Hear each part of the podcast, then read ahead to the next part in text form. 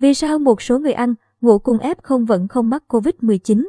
Giả thuyết của nhóm chuyên gia tại Anh cho rằng trí nhớ miễn dịch từ những lần nhiễm virus corona khác giúp bảo vệ một số người khỏi nguy cơ mắc COVID-19. Thời gian gần đây, số ca mắc COVID-19 trong cộng đồng tăng cao. Đặc biệt, không ít gia đình có đa số thành viên đều mắc COVID-19. Song, một số trường hợp ăn, ngủ, sinh hoạt cùng F0 nhưng vẫn không bị lây nhiễm. Điều này trở thành bí ẩn với giới khoa học. Họ đặt câu hỏi có hay không nhóm người miễn nhiễm với COVID-19, trí nhớ miễn dịch. Trong nghiên cứu được công bố trên tạp chí Nature Communication, nhóm chuyên gia Đại học Imperial London, Anh cung cấp bằng chứng đầu tiên về vai trò bảo vệ của tế bào T với các trường hợp tiếp xúc nhiều F0 nhưng không bị lây nhiễm virus. Các nghiên cứu trước đó đã chỉ ra tế bào T được tạo ra khi cơ thể tiếp xúc virus corona khác có thể nhận biết SARS-CoV-2. Nghiên cứu của nhóm chuyên gia Anh là lần đầu tiên kiểm tra sự hiện diện của tế bào T tác động thế nào với một người phơi nhiễm nCoV. Nhóm tác giả thực hiện nghiên cứu vào tháng 9 năm 2020, khi hầu hết người dân ở Anh chưa bị nhiễm bệnh cũng như chưa được tiêm vaccine COVID-19. Trong đó, 52 người nhiễm nCoV được xác nhận bằng kết quả xét nghiệm PCR.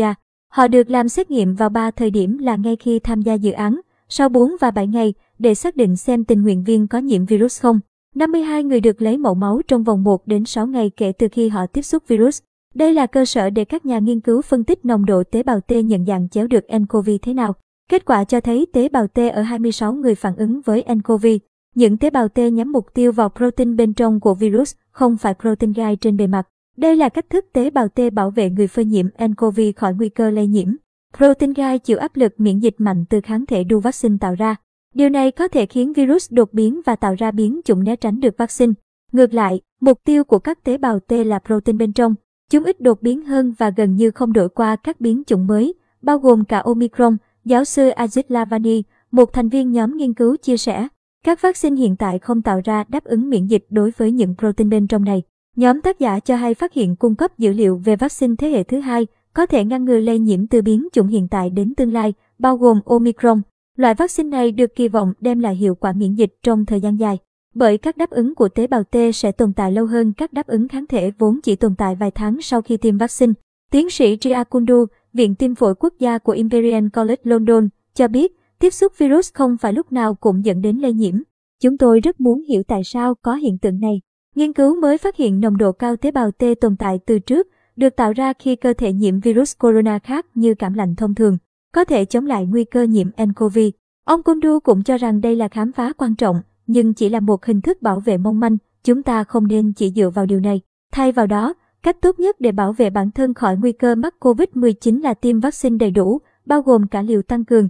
Tuy nhiên, nghiên cứu vẫn có một số hạn chế như có số tình nguyện viên nhỏ, 88% người tham gia là da trắng, khó đại diện cho dân số toàn thế giới. Một nghiên cứu khác được công bố tháng 11 năm 2021 cũng đưa ra lý giải tương tự. Nghiên cứu được thực hiện trên 731 nhân viên y tế trong đợt dịch đầu tiên.